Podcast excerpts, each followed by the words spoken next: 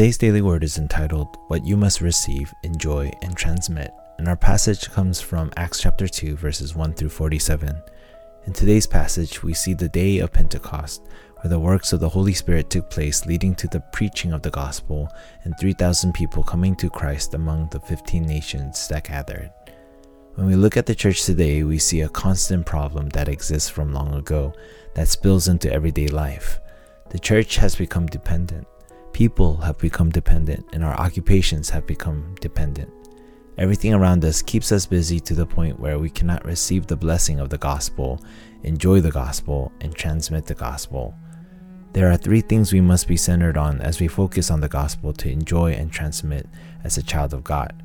First is being pulpit centered. That is why we need gospel centered pastors focused on Christ, the kingdom of God, and the filling and guidance of the Holy Spirit. We see Peter in today's passage relaying the gospel during Pentecost, and 15 nations heard the good news, leading to 3,000 disciples. It was the early church that received the apostles' teaching that led the field to be changed. Second, we must be field centered, focusing on the church officers who are called as witnesses who can impact the field that they are called to.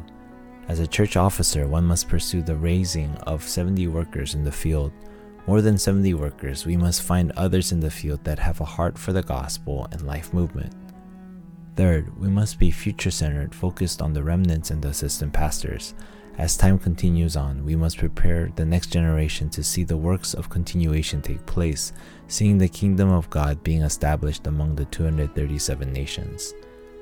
In conclusion, as we come to concentrate on what we have received, enjoy, and transmit, we come to see the five time schedules, five doors, and five powers.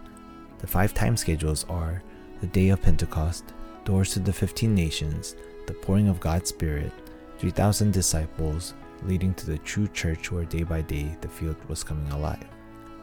The five doors are the gathering of the people of God in one place, opening the absolute door of missions, opening the absolute door to evangelism, opening the absolute door to finances, and opening the absolute door to success.